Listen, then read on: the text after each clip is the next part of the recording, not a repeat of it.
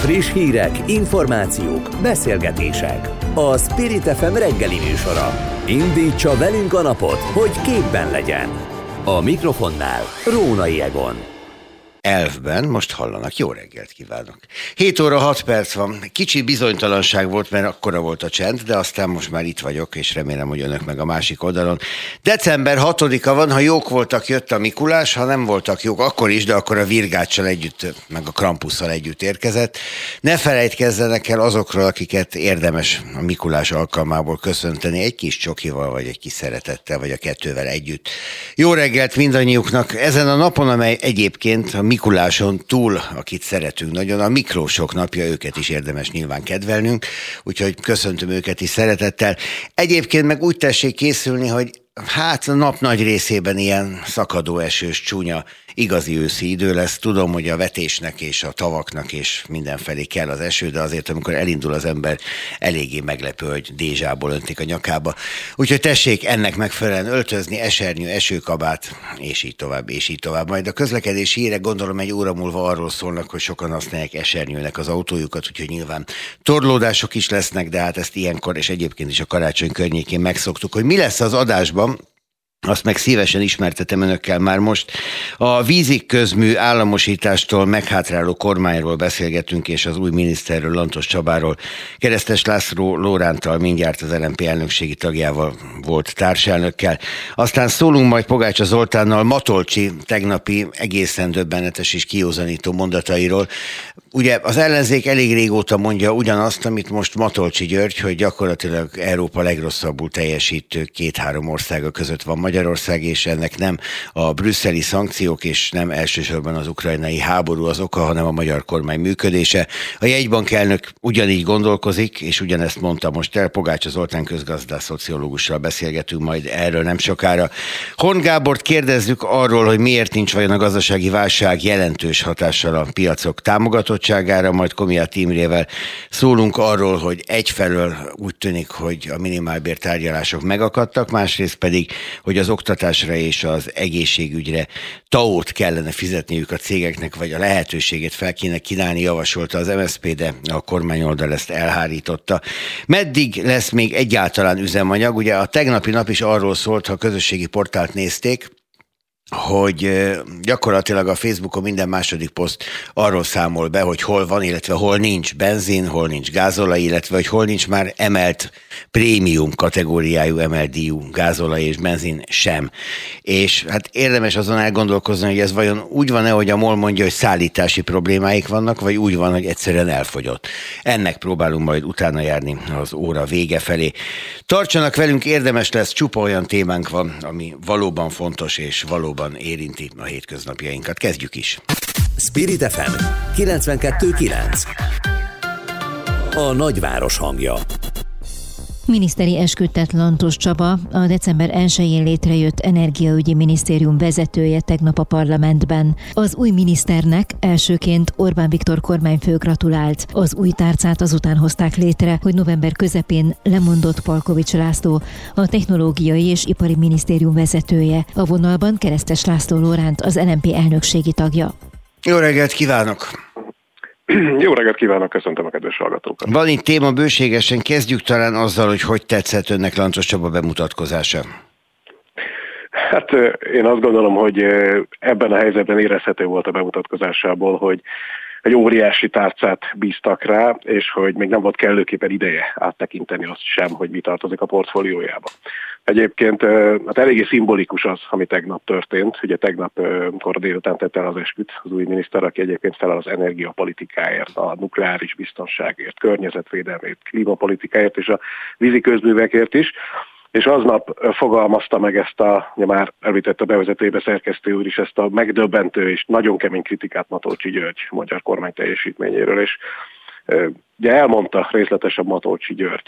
Most a, a hitelességét hagyjuk, hogy ő, ő hogy ugye az elmúlt tizenkét évben elszenvedője, hogy alakítója volt ennek a folyamatoknak, de, de a kritikája nagyon fontos volt, és nagyon ült, hogy olyan területeken mulasztott elképesztően sokat a kormány, amik egyébként pontosan ide tartoznak. Tehát ugye az energiahatékonyság, a zöld átállás, a, a, a gazdaságnak, a, a hatékonyságának a növelése, a, az épületek szigetelése, vagy éppen a mezőgazdaság felkészítése az asszályra. És hogy ez is mutatja, hogy van egy kezdő miniszter, van egy kaotikus helyzet, van egy olyan időszak, amikor a válságok gyakorlatilag összeérnek, és hát Magyarország elképesztő mértékben kitett. Pontosan az ilyen kormányzati hibák miatt.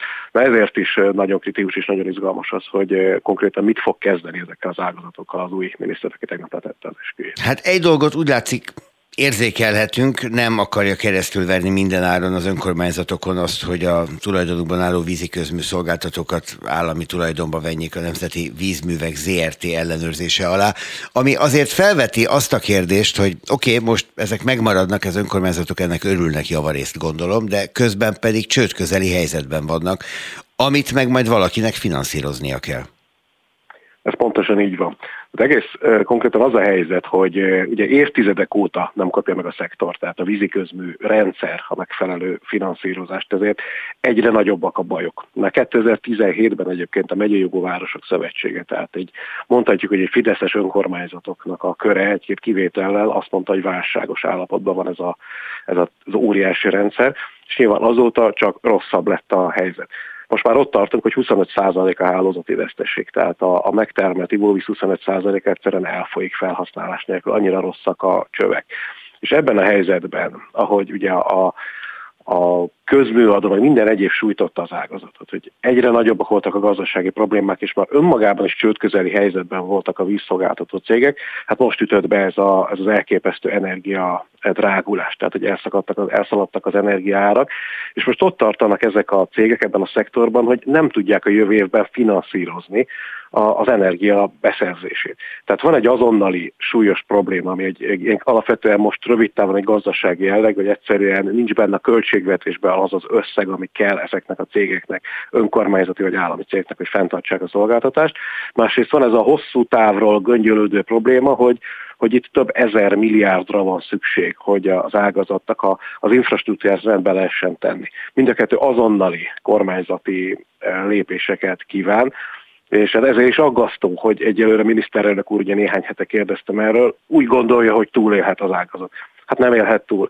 Ezért is kell nyilván együttműködni az önkormányzatoknak, a kormánynak, és ezért is kellett belátni a kormánynak azt, miután nagyon sok város egyébként visszautasította ezt a zsarolással előkészített államosítást, hogy bizony leüljenek a szereplőkkel, és azonnali költségvetési módosítással rendelkezzenek. Na jó, csak ugye itt van egy másik probléma, hogy a vízi és csatorna közmű szolgáltatók elektromos árammal működnek, nagy felhasználók, és hogyha az önkormányzatoknak kell fizetniük, miközben saját maguk a saját költségeiket is alig tudják kitermelni, akkor ez így eléggé reménytelennek látszik.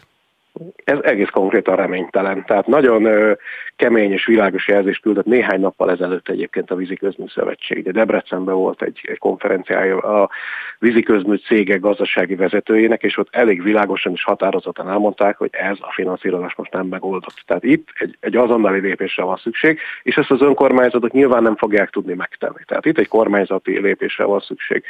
És ö, egyébként az egy, egy alapvetően egy kicsi reményre ad okot, hogy eddig ugye arról beszélt a kormány, hogy amelyik város nem adja át ingyen és dalolva a közmű vagyonát, ami ugye városonként akár e, több tízmilliárdos értéket jelent, nem adja át a kormánynak, akkor nem kap segítséget. Ennek ellenére egyébként Budapest, Pécs, a fideszes Debrecen, Érd, Szombathely, Baja, nagyon sok város mondta azt, hogy nem adja át, és itt hátrált meg a kormány, és itt már miniszterelnök úr korrigált, hogy bizony-bizony azt ők is látják, hogy itt megosztott felelősség van.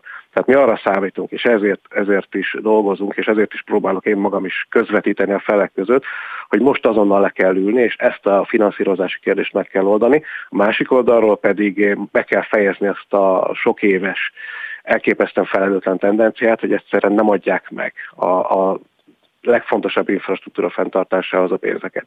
Hát mi azt mondjuk, hogy ha Vodafone-ra lehet száz milliárdokat költeni, akkor sokkal inkább kellene az ivóvízellátásra.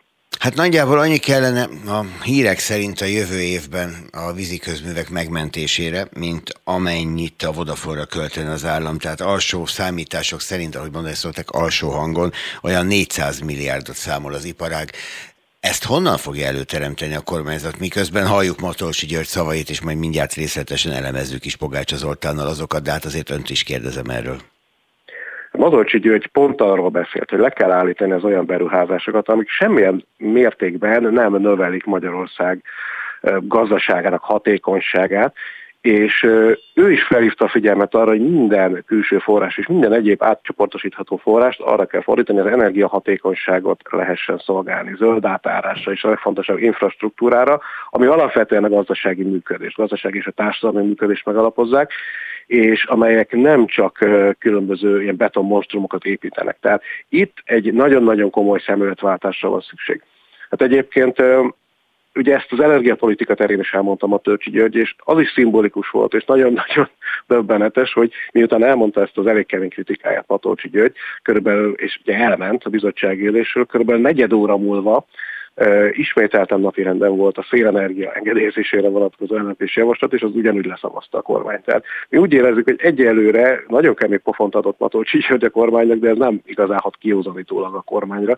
Úgyhogy én azt gondolom, hogy nekünk is ellenzéki politikusoknak feladatunk, hogy itt jelezve, hogy ezek nem pártpolitikai kérdések, minden erőnkkel azon dolgozunk, hogy a kormány ezt az egészen elképesztően nagy és jelentős fordulatot végrehajtsa. Az el em pé elnökségi tagját, a Fenntartható Fejlődés Bizottság elnökét, Keresztes László Lórántot hallották. Köszönöm szépen, szép napot! Köszönöm, szép napot kívánok mindenkinek! Spirit ef em kilencvenkettő kilenc A nagyváros hangja. Matolcsy György tegnap azt mondta, hogy szembe kell néznünk azzal, hogy a magyar gazdaság válságközeli helyzetben van. Erre Varga Mihály pénzügyminiszter úgy reagált, hogy idézem, a jegybank elnökének igaza van abban, hogy baj van, de a baj mindenkit érint. A magas energiaárak egész Európában recesszió felé viszik a gazdaságot. Vendégünk Pogátsa Zoltán közgazdász. Jó reggelt kívánok! Jó reggelt kívánok! Voltak éppen Matolcsy György egyfelől azt mondja, amit az ellenzék oly régóta, hogy egyáltalán nem azon múlik elsősorban a magyar gazdaság helyzete, hogy Brüsszel milyen szankciókat hoz, hanem azon, hogy mit művelünk itthon a mi gazdaságunkkal egy évtizede. Másrészt pedig ez azért furcsa, mert Matolcsy Györgynek igenis tevőleges része van abban, ami az elmúlt évtizedben Magyarországon a gazdaságban történt, és hát voltaképpen dolga van azzal is, ami a következő években történik. Nem így van? Így van. De így van, de azért azt mondanám, hogy azok a tényezők, amelyek meghatározzák azt, hogy ma Magyarország miért van jelentős bajban, aminek azért a középpontjában az energiapolitika áll, azért ezek nem Matolcsy György reszortjai voltak, tehát sem jegybankelnökként, sem gazdasági miniszterként igazából nem, öző, nem volt meghatározó szerepe abban, hogy Magyarország ilyen egyoldalúan gázfüggővé vált, fosszilis függővé vált és orosz gázfüggővé vált, és alapvetően azért ez az, ami elsősorban meghatározza azt, hogy ma Magyarország ilyen nagy bajban van. Hát láthatóan a kormányzat ehhez a függési rendszer, ez most is igen erősen tartozik és csatlakozik, viszont nagyon fura, amit mond, mert hogy én emlékszem Matolcsy Györgynek állandóan a kanyarban előzünk meg, hogy érjük utol Ausztriát, a bővülés, a fejlődés, a ma már túlhajtottnak gondolt gazdasági növekedés hajszolása mennyire tetszett? Igen, de Matolcsy mindig is valamennyire egy független figura volt, tehát azért alapvetően az Orbáni gazdaságpolitika lényege az az adócsökkentések és a jóléti állam visszaszorítása volt, és azért emlékezzünk arra, hogy Matolcsy viszont mindig is mondjuk sokkal inkább a Széchenyi terv, a beruházások világa volt. Ebből a szempontból persze lehet mondani, hogy a Széchenyi tervnek egy jelentős része az tényleg vasbetonba ment, tehát tulajdonképpen magát is kritizálja egy kicsit, de hogy azt akarom ezzel mondani, hogy Matolcsinak mindig volt egy önálló vonala azért, ami azért nem nagyon jellemző a fideszes politikusokra. Egy napja próbálja mindenki kitalálni, akinek ezzel dolga van, hogy Matolcsy György kibeszél és Orbán Viktor gondolatait hangosítja ki, vagy a függetlenségét mutatja, és egyúttal a felelősséget tolja el magáról, vagy szórja szét. És szerintem van még egy lehetséges magyarázat, ugye ne felejtsük el, hogy Nagy Márton, aki most gazdasági miniszter már az Orbán kormányban, korábban Orbán Viktor tanácsadója volt, azelőtt pedig ugye Matolcsy alatt dolgozott a Magyar Nemzeti Bankban, és hát azért az eléggé kijött a sajtóba, hogy az ő viszonyuk megromlott, mielőtt, mielőtt Nagy Márton átigazolt Orbánhoz. Tehát én azt gondolom, hogy itt tulajdonképpen Nagy Mártont is kritizálja, vagy főleg őt kritizálja Matolcsy György. Én egyébként azt se tartanám elképzelhetetlennek, hogy mondjuk Matolcsy megunta már a monetáris politikát, ő mindig is inkább a fiskális politika, gazdaságszerkezet területén érezte otthon magát, és hogy ezzel tulajdonképpen visszakéreckedik gazdasági miniszternek, hogyha esetleg Orbán úgy döntene, hogy Nagy Márton mégsem a megfelelő ember. Jobb munka lenne az ma Magyarországon, mint a jegybank elnökének lenni. Jó, hát ez persze mindenki maga írja meg. Azt nem hiszem, hogy jobb munka, de, a, de Matolcsy szerintem egyébként sosem szerette igazán a monetáris politikát, ő neki mindig is ez a, ez a gazdaság szerkezet. Ugye emlékezzünk rá, teleírta a magyar sajtót a fejlesztő állam, a távol-keleti fejlesztő állam gondolatával, tehát ezek mindig közelebb álltak a szívéhez. Azt mondja, hogy Magyarországon a második legmagasabb az ikerdeficit Románia után, és hogy jövőre nálunk lesz egész Európában a legmagasabb az infláció tizenöt-tizennyolc százalék közötti. Ez egy kicsikét szembe megy azzal a, nem, teljesen szembe megy azzal a sikerpropagandával, amit folyamatosan most is hallunk a kormányról, a megmentett gazdaságról és a megmentett országról. Teljesen szemben megy ezzel a propagandával, és ugye leg, talán a legmeglepőbb eleme annak, amit Matolcsy mondott, az volt, hogy konkrét számokat fűzött ahhoz, hogy az ársapkák szerinte három-négy százalékkal emelik az inflációt. Ugye azóta azt találgatja mindenki, hogy ezek valamilyen számításra alapozódtak, tehát a jegybank környékén voltak ezzel kapcsolatos konkrét elemzések, vagy ezt érzésre mondta Matolcsy, de ugye azért ez megint csak arról árulkodik nekem, az ársapkák azért nagyon keményen Nagy Márton nevéhez kötődnek, hogy itt azért megint csak célzottan Nagy Mártont támadja azzal, hogy az ársapkáknak a ár lefolytó hatását támadja. Ugye annak ellenére, hogy Magyarországon vannak ársapkák, ennek ellenére például az élelmiszerinflációnk az jelentősen magasabb, mint bárhol Európában. De tényleg van keresnivaló ezen, hogy hogy lehet az, hogy egy olyan országban, ahol megpróbálják lefolytani az árakat, a végén léptékekkel magasabb az infláció, mint máshol. Tehát valódi érdemi kérdéseket vett fel itt Matolcsy. Pestning Mária Zita tegnap este az Egyenes Beszédben, az á té vében arról beszélt, hogy igen, ez valóban lehetséges, hogy az ársapkák három-négy százalékos inflációs többletet okoznak, de a kivezetésük ugyancsak ezt fogja tenni, tehát hogy ez így egy duplán ható hatás. Attól függ, hogy mikor vezetjük ki őket, ugye az élelmiszereknél simán elképzelhető, hogy olyan időpontban fogjuk kivezetni őket, amikor magas marad, tehát ott nem nagyon szoktak visszafelé, lefelé korrigálni az árak, tehát hogyha kivezetjük magasabb piaci árak mellett az ársapkákat, akkor ott valóban van egy újabb ugrás az inflációban. A benzinnél nem feltétlenül, tehát ha benzin ára valamilyen mondjuk égi kegyelem folytán egyszer megint lejjebb lenne, és mondjuk akkor, akkor engednék el az ársapkákat, akkor az nem jelentene akkora nagy ugrást. Amikor tegnap Matolcsy György gondolatai napvilágot láttak, azonnal reagált rá a forint árfolyama, és három forintot gyengült négyszáztizenhárom fölé, most is egyébként négyszáztizenhárom húszon van. Ez azt jelenti, hogy egy ilyen jegybank elnöki gondolat, gondolatsor az ennyire erős üzenet a piacok számára, és hogyha igen, akkor vajon mit üzent? Hát azért ezt én nem nevezném egy igazán drámai romlásnak, ugye ne felejtsük el, hogy három ötven-három hatvan környékéről indult a folyamat az orosz invázió előtt, és azért négyszázhuszonhatnál is járt már az euróforint árfolyam, tehát ehhez képest azért ez egy, valóban egy gyengülés volt, de azért ez egy enyhe gyengülés volt. Egy ilyen jegybanki nyilatkozat, ez körülbelül ennyi, kétségtelen, hogy gyengült a forint. Az mennyire furcsa, hogy Varga Mihály nem azt mondja, hogy Matolcsinak nincs igaza, hanem azt mondja, hogy igaza van, csak nem egészen úgy. Tehát, hogy minthogyha egyfajta beismerés is lenne Varga Mihály mondataiban. Hát elég nehéz lenne tagadni, hogy nagyon nehéz helyzetben van a magyar költségvetés, a folyófizetési mérleg, az infláció, tehát amiket Matolcsy pedzeget, azok tényszerűen e, problémás területek. E, inkább az a furcsa, hogy Varga nem igazán e, ajánl fel egy alternatív magyarázatot, tehát amikor ugye, például az ársapkák fenntartására és különböző voluntarista kormányzati intézkedések fenntartására, például a kamat stoppok, ugye ne felejtsük el, hogy ezzel tulajdonképpen a kormányzat egy kicsit belenyúl a jegybanknak a területére is.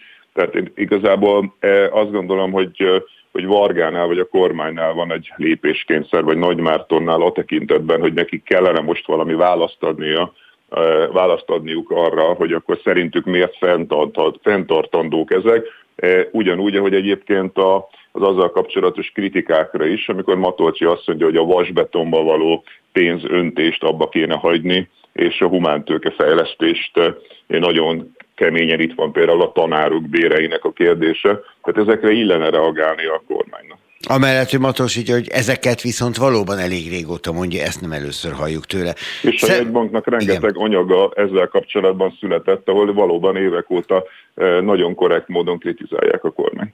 Azt mondja Matolcsy György, hogy az infláció nem szankciós vagy háborús, mert kétezer-huszonegy nyarától szökött fel az energiaárak emelkedése miatt. Ezt is mondja az ellenzék gyakorlatilag azóta, hogy az inflációs problémák az, a szankciók kapcsán előkerültek a kormányzat kommunikációjában. Tehát minthogyha nem mi okoznánk, hanem áldozatai lennénk valaminek. Ő meg azt mondja, hogy sok szempontból a saját döntéseink miatt vagyunk bajban. Erre mondaná az ember, hogy nem lesz ebből valami baj a Matolcsy Györgynek, nem minthogyha személyesen aggódnánk érte, de hát ő ugye a jegybank elnöke még hosszú-hosszú éveken keresztül, tehát megengedhet magának ilyen luxusokat. Én azt gondolom, hogy egyébként mind a kettő igaz, tehát valóban ugye azért nyilvánvalóan a háborúnak volt hatása arra, hogy az infláció meglódult, az energiárak meglódultak.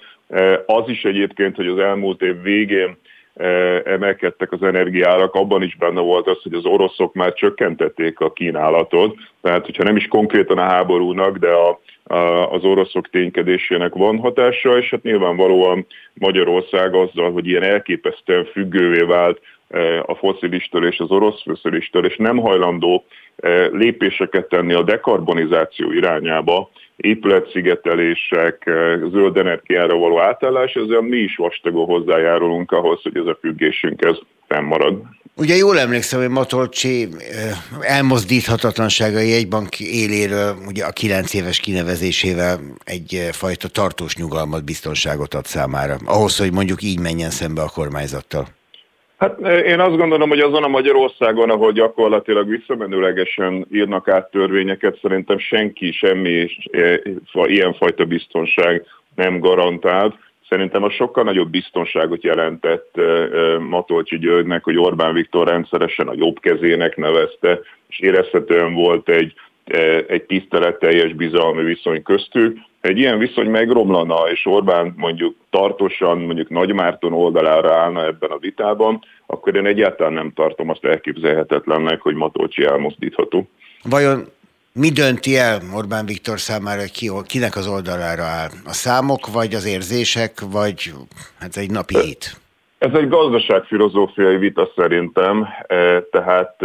Valahol Orbán nagyon erősen ebben az adócsökkentés és voluntarista beavatkozás párosban hisz. Ha megnézzük a hosszú távú gazdaság filozófiáját, akkor mindenre az az ösztönös első reakciója, hogy csökkentsünk adót, és aztán az állam át, hát azt gondolom, hogy átgondolatlanul és, és előre hatások elemzése nélkül tényleg voluntarista módon nyúljon bele a gazdaságba.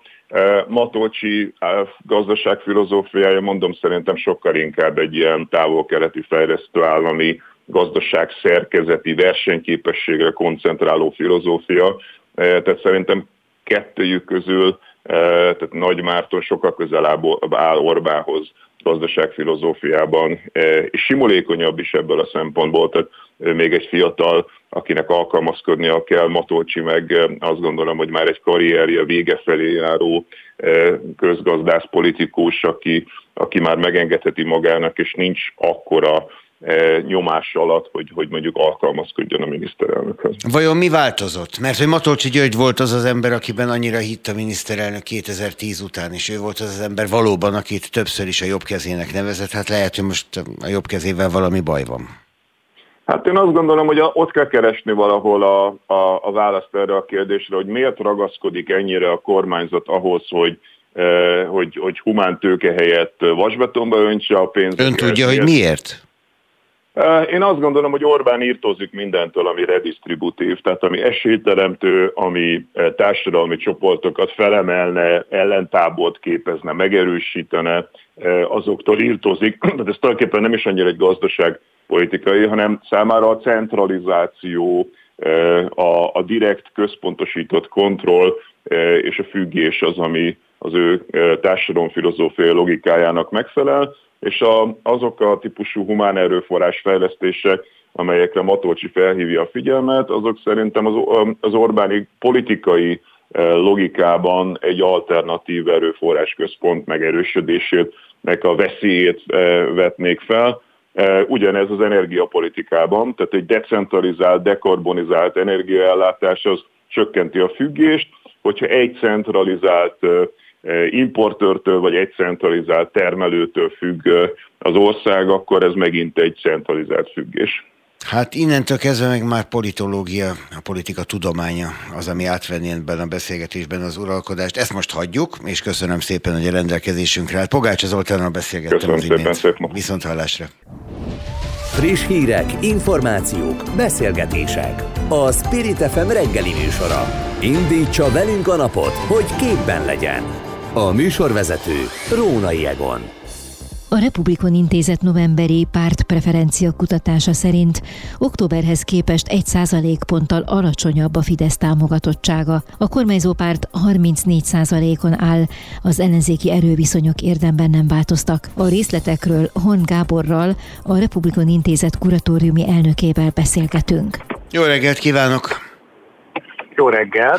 Igazából olyan nagyon a részletekben el sem vesznék, mert hát a lényeget már kolléganőm az imént elmondta, tehát az, hogy a Fidesz támogatottsága a teljes népesség körében egy százalékkal alacsonyabb, ez gyakorlatilag a statisztikai hibahatáron belül van, tehát igazán ezzel nem érdemes szerintem nagyon mélyen foglalkoznunk. Engem az érdekelne, hogy az, ami történik velünk a gazdaságban, az országban, a, a, a személyes életünkben, az miért nem hat napi szinten a választóra?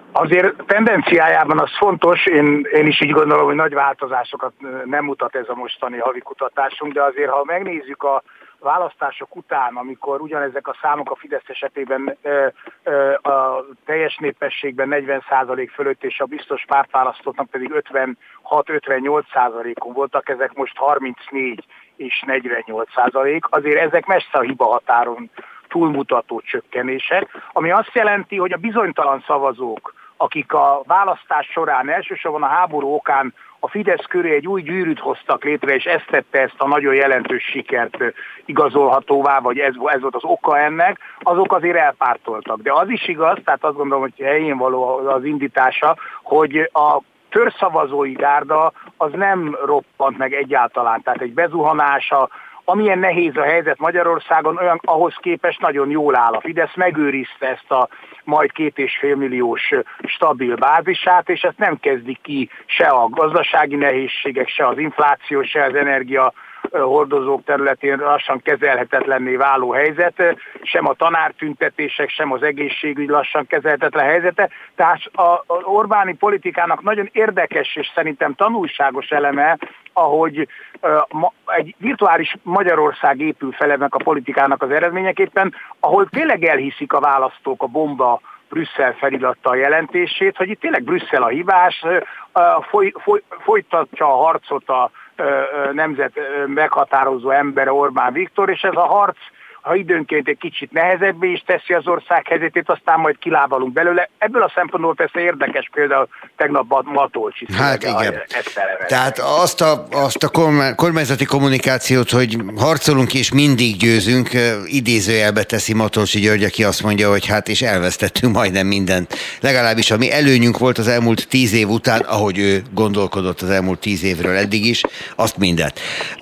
Meg azt is mondja ugye, hogy semmi köze igazából, ami persze ilyen módon nem igaz Brüsszelnek meg a háborúnak a magyarországi gazdasági helyzethez, de hogy nálunk a legrosszabb mindenfajta mutató szint az Európai Unióban, az meg sokat mondó. Ez milyen módon csapódhat le a lakosságnál? Milyen módon mutathatja meg egy ilyen kutatás majd azt, hogy például Matolcsy György gondolatai eljutnak-e az emberekhez, vagy csak a szűk gazdasági réteghez? Én azt gondolom, hogy, hogy ha a helyzet nem javul, és nem fog javulni, azért azt látni kell, hogy a Fidesz sikereinek az egyik fontos eleme, nem, nem kizárólag ez, de fontos eleme az, hogy az elmúlt nyolc év, mondjuk kétezer-tizenhárom tizennégy óta fokozatosan javult a magyar társadalom élethelyzete, kilátásai, pozíciója, családok helyzete.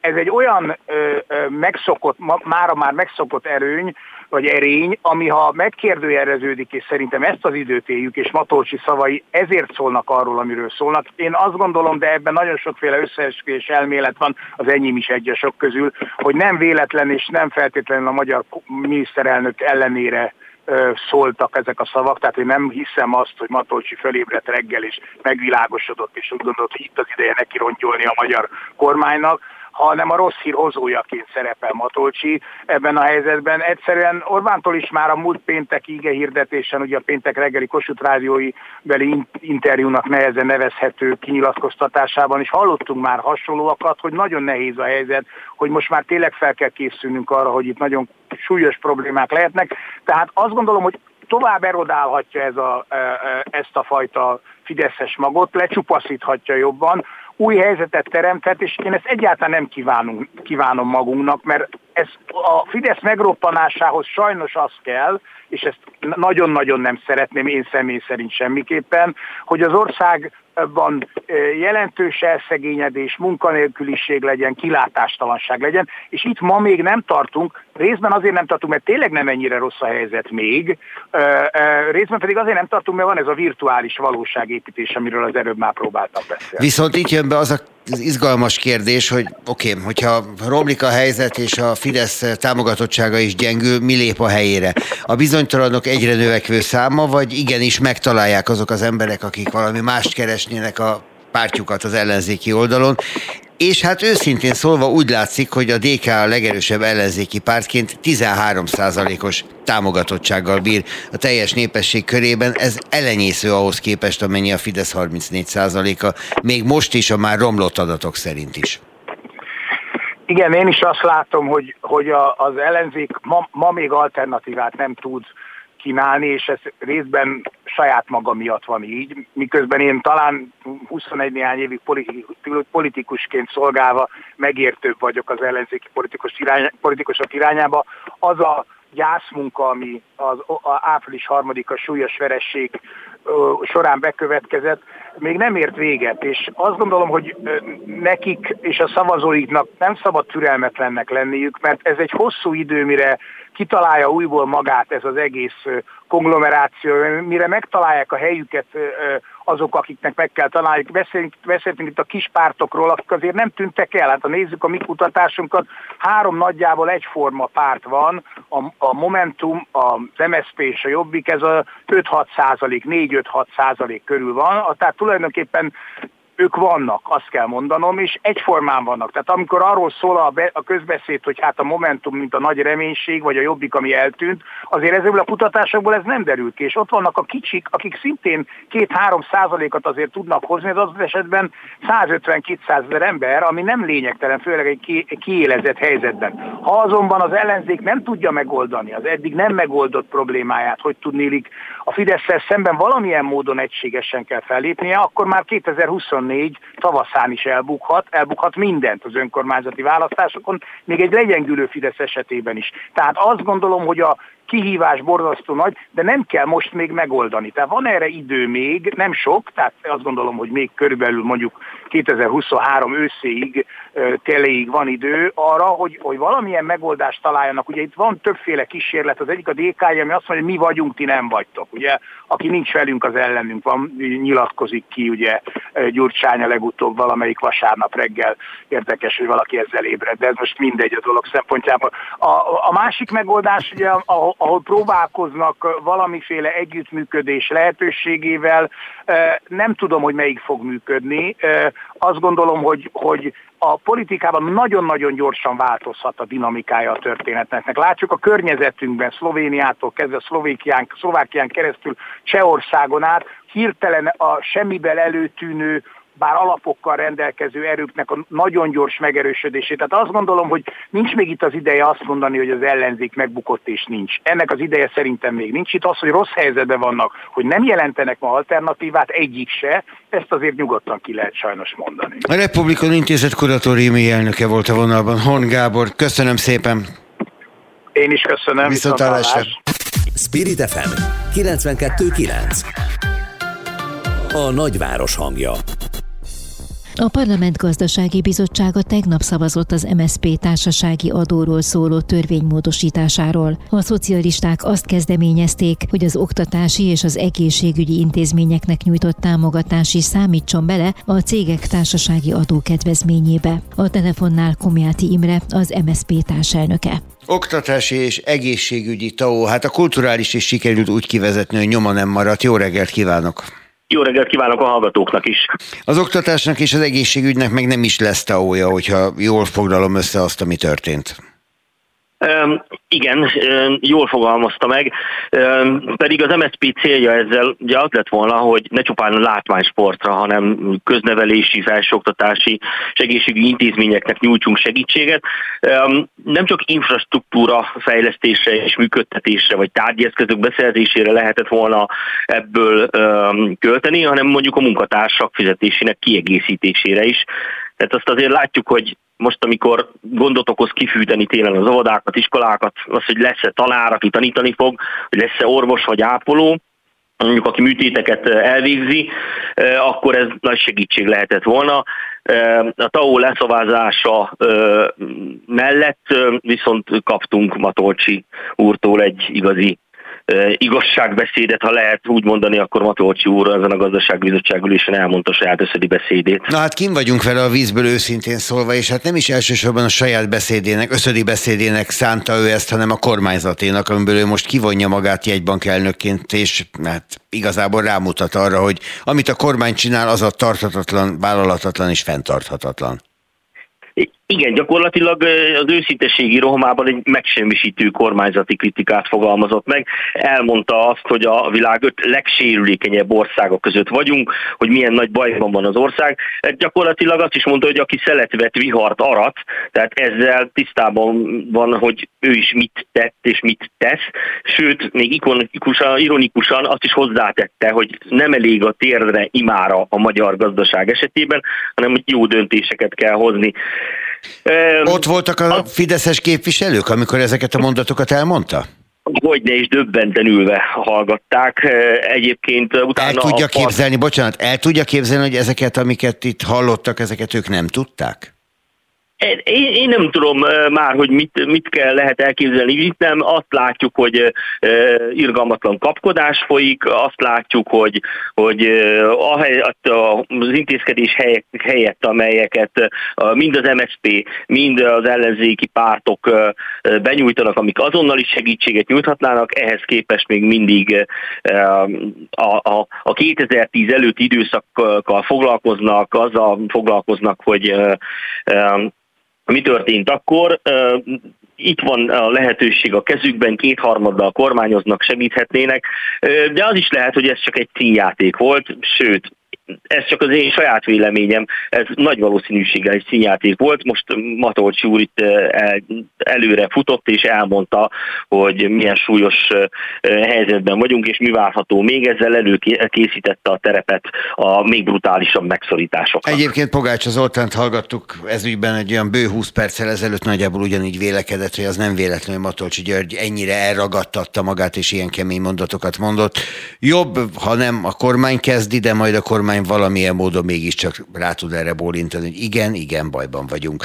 Viszont nincs kétezer-huszonháromra, hát hogy mondjam, mértékadó költségvetése az országnak, és úgy látszik, hogy nagyjából nem is lesz, mert hogy nem lesz egy új benyújtott, a parlament által megszavazott költségvetés itt a decemberi időszakban. Akkor hogyan lesz? És emlékeztetném a hallgatókat arra is, hogy a költségvetés vitájában is elmondtuk, hogy azok a számok, amik abban szerepeltek, az az alap, amivel ők számoltak, az már akkor sem állta meg a helyét. Én azt gondolom, hogy egy felelős, magát felelősnek tartó kormánynak már akkor is valós számokkal kellett volna számolni, most pedig hát be kellett volna hozniuk a, a költségvetést, és hogyha kell, látható az ellenzék akár éjszaka is bemegy, ha vitázni bemegyünk, akkor, akkor bemegyünk akkor is, hogyha meg kell szavazni azokat a javaslatokat, amelyek segítenek az embereknek. Például az em es zé pé javaslatait, a rezsi árak elszabadulásával kapcsolatban, hogy csökkentjük öt százalékra az energiahordozók, vagy öt százalékra az áfáját, a nyugdíjemeléssel kapcsolatos problémák kezelését. Abban nem vagyunk partnerek, hogy további pénzeket juttassanak a saját baráti körüknek, oligarcháiknak, de abban igen, hogy például a minimálbért adómentessé kellene tenni, és rögtön jöhet a kérdés, hogy adómentességet mondunk, mikor ilyen nehéz a költségvetési helyzet.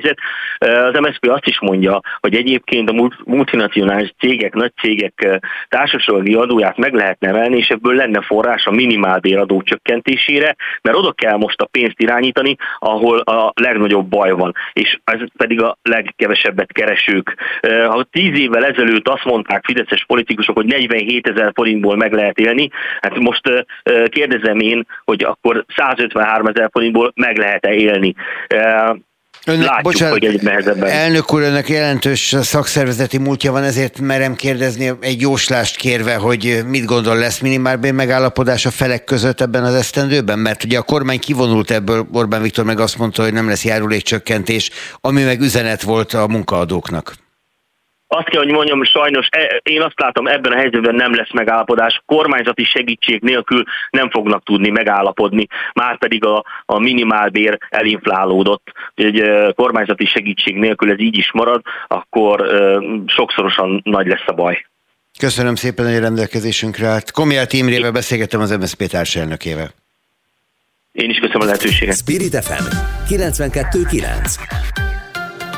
A nagyváros hangja. Nem csillapodik az üzemanyagkáosz.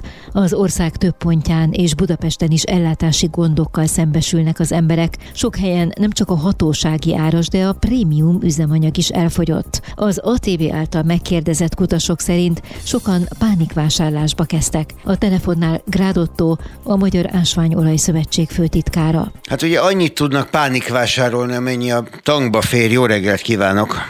Jó reggelt kívánok, üdvözlöm a hallgatók! És hát akkor tudnak pánikvásárolni, hogyha találnak valahol üzemanyagot.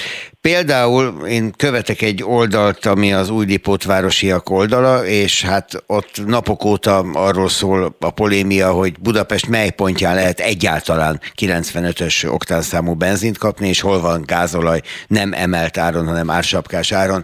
Önnek van egy fix térképe arról, hogy éppen hol tartanak a, az ellátásban a különböző, a töltésért felelők, mik ezek, kamionok? Rövid válaszom az, hogy nincs.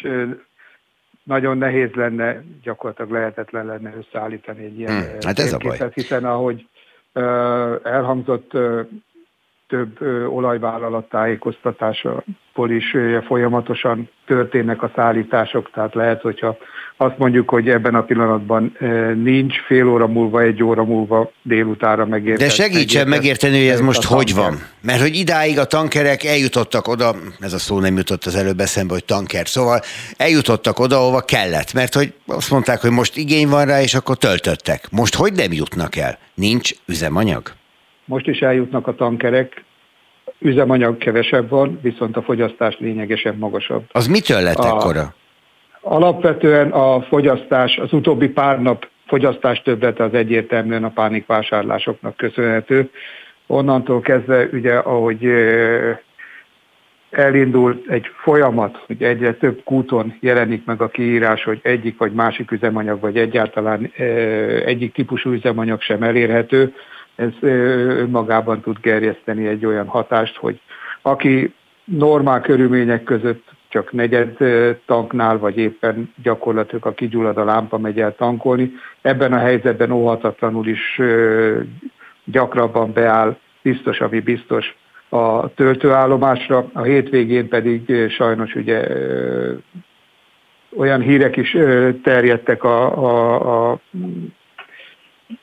médiában, a, a es em es-ekben, illetve egyéb forrásokon, hogy kivezetik az ársapkát, igaz? Így van, így van. És ez, ez újabb pánikvásárlásokat gerjesztett. Na de ön Tehát például mit tenne? Kivezetni az ársapkát? Tehát mi oldaná meg azt a problémát, amivel itt kétezer-huszonkettőben döbbenten állva szembesülünk, hogy hát nincs üzemanyag? A Magyar Ásványolaj Szövetség már hónapokkal ezelőtt megfogalmazta, és jelezte azt, hogy a, az ársapka fenntartása a jelenlegi formájában röv, hosszabb vagy rövid idő, időn belül, de mindenképpen egy ilyen kritikus helyzet kialakulásához fog vezetni. Én már augusztus folyamán nyilatkoztam arról, hogy ilyen irányba haladunk, gyakorlatilag így december elejére jutottunk el a mélypontra. Természetesen a folyamat felgyorsításában mindenképpen szerepet játszott az is, ugye, hogy technikai probléma volt a Dunai finomítóban, és a, a finomító termelése gyakorlatilag a felére esett vissza. A, azonban a múltban egy ilyen probléma nem jelentett volna ekkora, nem okozott volna e, ekkora krízist az üzemanyagpiacon. A normál piaci körülmények között, ha egy finomítóban egy technikai probléma miatt vissza kell fogni a termelést, akkor átmenetileg a kereskedelmi készletekhez nyúlnak hozzá.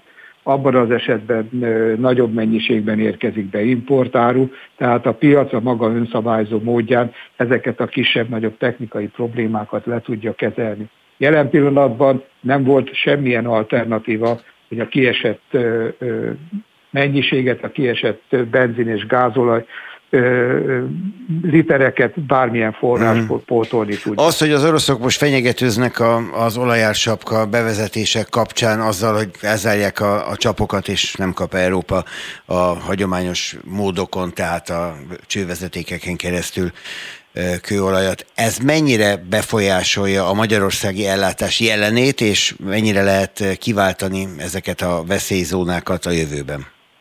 Én azt gondolom, hogy a csővezetékes szállítás az egyik legkedvezőbb és legkényelmesebb az orosz olajvállalatok számára.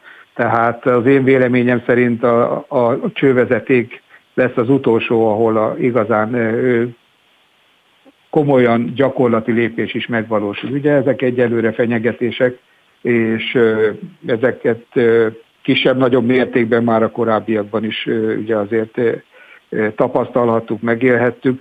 A, az én véleményem szerint a közeljövőben jelentős változás a csővezetéki szállításokban nem lesz. És az ellátásban? Hogyan tud ez normalizálódni? Ugye alapvetően jelen pillanatban lényegesen magasabb a fogyasztás, mint amit a piacra szállítani tudunk.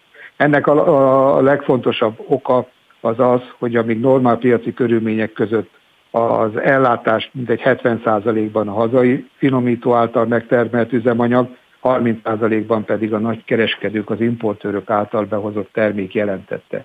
Az import gyakorlatilag teljesen eltűnt a piacról, a MOL hiába próbál a finomító maximális teljesítményével is, a korábbiaknál is nagyobb mennyiségeket szállítani a piacra, harminc százalék kiesését képtelenség hazai forrásokból pótolni.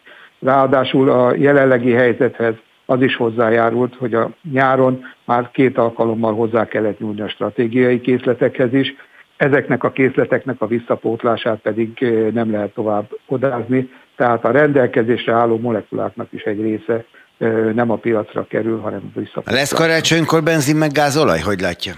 Én úgy gondolom, hogy lesz, azt viszont nem tudom szavatolni, hogy nehézségek nem lesznek, tehát továbbra is a következő napokban azzal kell számolnunk, hogy kutaknál részleges vagy teljes üzemanyag hiány lesz.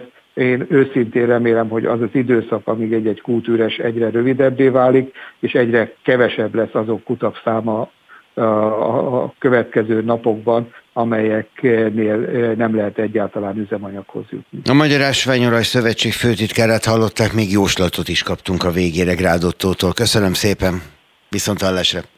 Köszönöm! Friss hírek, információk, beszélgetések. A Spirit ef em reggeli műsora. Indítsa velünk a napot, hogy képben legyen. A mikrofonnál Rónai Egon. december hatodika van, keddi nap, a Miklósok névnapja és a Mikulás várva vált ünnepe. nyolc óra nyolc perc van. Jó reggelt kívánok, vagy jó napot, hogyha korábban kezdték a napot.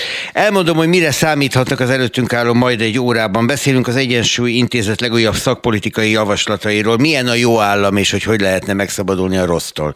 Erről beszélünk majd Filippov Gáborral. Aztán szólunk arról, hogy szerdán szavaz a parlament a nyelvvizsga amnesztiáról. Tudják, az oktatáskutatók ezt erősen kritizálják. Beszélünk arról is, hogy itt van küszöbön az egészségügyi törvény módosítása. A MOK, a Magyar Orvosi Kamara körlevélben méri fel, hogy hajlandóak egyáltalán az orvosok vagy sem letétbe helyezni a felmondásukat, mert hogy a MOK szerint vállalhatatlan a törvénymódosítás sok-sok részletében. És szólunk majd a Prima Primissima díjátadásról, már csak azért is, mert egy kitűnő á té vés kollégánk, Hadas Krisztina az egyik díjazott, a közönségdíjas Prima Primissima ő lett. Így lesz a mai reggel, és hát vágjunk is bele, mert hogy itt van már Filippov Gábor. Spirit ef em kilencvenkettő kilenc. A nagyváros hangja. Új szakpolitikai javaslatcsomagot készített az Egyensúly Intézet. A független agyrözt arra kereste a választ, hogy milyen egy hatékony állam, mit várunk tőle, milyen a jó adórendszer. A gyakorlati javaslatokról Filippov Gáborral, az Egyensúly Intézet kutatási igazgatójával beszélgetünk. Jó reggelt, és örülök, hogy itt vagy személyesen. Jó reggelt, köszönöm a meghívást. Azt mondanám, hogy azzal érdemes rögtön az elején foglalkoznunk, hogy sok vagy kevés-e az állam az életünkben. És meghatározza a jó állam miben létét az, hogy ez sok vagy kevés. Az, hogy sok-e vagy kevés, vagy nagy vagy kicsi az állam, az, az jelentős részben ideológiai kérdés. Tehát, hogyha valaki inkább jobboldali gazdaságpolitikailag, akkor a kisebb államban hisz, hogyha baloldali, akkor a nagyobb újraelosztásban és a nagyobb államban. Minket őszintén szóval nem ez érdekelt, mert ezt eldöntik a választók, azt szerint, hogy kit választanak. Minket az érdekelt, hogy kicsi vagy nagy az állam, mire képes. Tehát, hogy az általa kitűzött szakpolitikai célok eléréséhez megvannak-e a megfelelő eszközei, és képes-e ezeket elérni. Na de ez például meg kell határozni, mi az állam feladata. Így van. Tehát ezzel kapcsolatban szerintem az elmúlt harminc évben volt egy kis katyvasz a fejekben, meg ma is van valószínűleg. Mi többek között ezt is megpróbáltuk tisztázni, hogy hol van az államnak szerepe, és hol nincsen szerepe. Hogyha ezt nagyon röviden össze akarnám foglalni, mert ugye egy közel száz oldalas tanulmány tanulságait kell összefoglalnom, akkor azt mondanám, hogy az államnak a feladata az általában az, hogy ott lépjen közbe, ahol nélküle olyan eredmény születne, amit senki sem szeretne, tehát ahol a piac nem tud megoldani valamit. Hadd mondjak egyetlen egy példát, hogyha szigorúan kizárólag a piacra bíznánk a, a kistelepülési tömegközlekedés vagy a távolsági közlekedés megszervezését, akkor az valószínűleg piaci alapon nem érné meg, miközben nagyon sok pozitív társadalmi hatása van annak, hogyha mobilitást teremtünk ezeken a helyeken. Másik nagyon jó példa az egészségügy, harmadik nagyon jó példa az oktatás. Ezek mind olyan területek, ahol az államnak azért van döntő szerepe, mert tisztán piaci alapon nem lehetne létrehozni azokat a társadalmi hasznokat, amelyekre viszont az egész társadalomnak szüksége van. Azt vizsgáltátok, hogy a magyar állam jelenlegi hatékonysága milyennek mondható? Vizsgáltuk, az elmúlt ö, több mint két évtizednek a trendjeit vizsgáltuk, és hát azt látjuk, hogy a magyar állam alapvetően eléggé alacsony hatékonyságú. Akár a, az emberi erőforrásait, tehát a bürokráciát alkotó embereket nézzük, akár az anyagi forrásoknak a felhasználását. Nagyon hosszan lehetne itt beszélni, itt két dolgot hadd mondjak. Az egyik dolog az, hogy a magyar állam eléggé rossz közszolgáltatásokkal egy eléggé közepes üzleti környezetet működtet, amit azzal próbál ellensúlyozni azért, hogy tőkét tudjon bevonzani az országba, hogy alacsonyan tartja az adókat, tehát bevételekről mond le, amit szerintünk lehetne változtatni egy jobb üzleti környezettel, és adott esetben akár néhány adónemnek a, a, a megemelésével. A másik ö, probléma az állami szolgáltatásokkal az, hogy nem nagyon tud jól gazdálkodni a rendelkezésre álló információs kapacitásokkal, tehát a digitalizáció adta lehetőségekkel. Tehát a jól működő államok általában elképesztő mennyiségű adatot gyűjtenek és dolgoznak fel, és ezek révén fejlesztik a szakpolitikai döntéseket. Nálunk ez meglehetősen, hogy mondjam, megreketnek, vagy, vagy régi módinak tekinthető. Az az állam működését mennyire befolyásolja, hogy a kormányzati ideológia éppen milyen? Kérdezem azért, mert például az adórendszerről beszélsz, amit alapvetően határoz meg az, hogy egy olyan kormány vezeti az országot tizenkét éve, amelyik abban a fajta adózásban és abban a fajta a multikat jutalmazó adórendszerben érdekelt, vagy abban hisz, amit látunk. Te meg arról beszélsz, hogy legyen legyen mondjuk ő semlegesebb egy kicsit, emelje az adókat ott, ahol lehet. Egyébként a multikat támogató adórendszerben szerintem kormányok feletti konszenzus látunk az elmúlt harminc évben, tehát ez nem biztos, hogy kormányszínezet függő.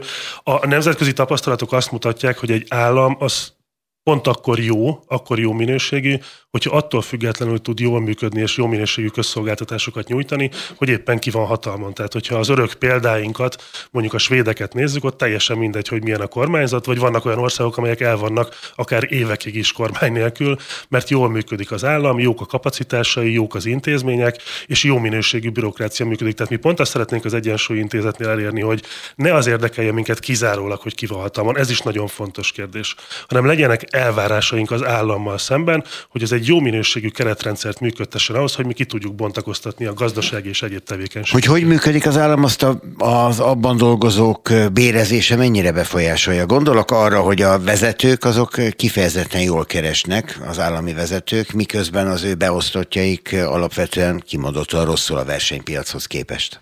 Hát és a nemzetközi összehasonlításban is egyébként a magyar bürokraták elég keveset keresnek, és ez szerintünk baj. Nem a kizárólagos tényező a, a bérezés, de a bérezés is fontos. Nagyon könnyű ezt belátni, hogy miért.